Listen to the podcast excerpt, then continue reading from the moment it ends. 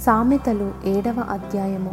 నా కుమారుడా నా మాటలను మనస్సున నించుకొనుము. నా ఆజ్ఞలను నీ వద్ద దాచిపెట్టుకొనుము. నా ఆజ్ఞలను నీవు మనస్సున నించుకొనిన ఎడల. నీ కనుపాప వలె నా ఉపదేశమును కాపాడిన ఎడల. నీవు బ్రతుకుదువు. నీ వ్రేళ్ళకు వాటిని కట్టుకొనుము.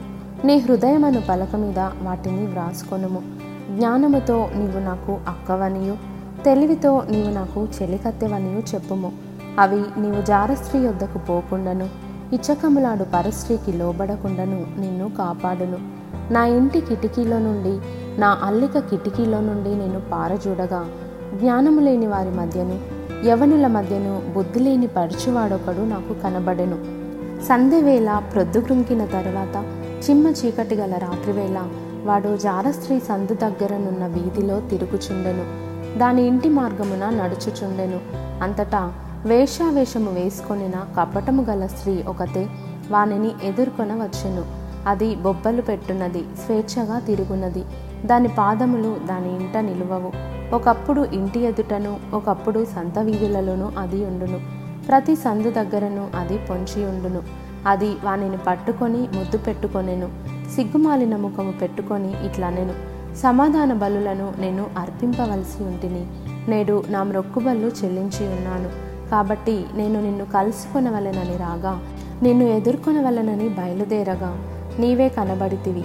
నా మంచము మీద రత్నకంబళ్ళను ఐగుప్తు నుండి వచ్చు విచిత్రపు పనిగల నారదుప్పట్లను నేను పరచియున్నాను. నా పరుపు మీద బోలము అగరు కారపు చెక్క చల్లియున్నాను. ఉదయం వరకు వలపు దీరా తృప్తి పొందుదము రమ్ము. పరస్పర మోహము చేత చాలా సంతుష్టి నొందుదము రమ్ము.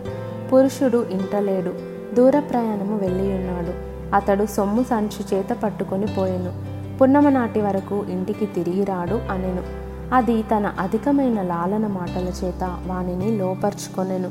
తాను పలికిన ఇచ్చకపు మాటల చేత వాణ్ణి నీడ్చుకొని పోయెను. వెంటనే పశువు వదకు పోవునట్లును. పరుల చేజిక్కినవాడు సంఖ్యలలోనికి పోవునట్లును.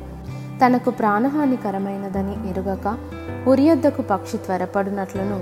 వాని గుండెను అంబు చీల్చు వరకు వాడు దాని వెంట పోయెను. నా కుమారులారా చెవియొగ్గుడి. నా నోటి మాటల నాలకింపుడి. జారస్త్రీ మార్గంల తట్టు నీ మనస్సు తొలగనీయకుము. దారి తప్పి అది నడుచు త్రోవలలోనికి పోకుము. అది గాయపరచి పడద్రోసిన వారు అనేకులు. అది చంపిన వారు లెక్కలేనంతమంది దాని ఇల్లు పాతాళమునకు పోవు మార్గము. ఆ మార్గము మరణశాలలకు దిగిపోవును.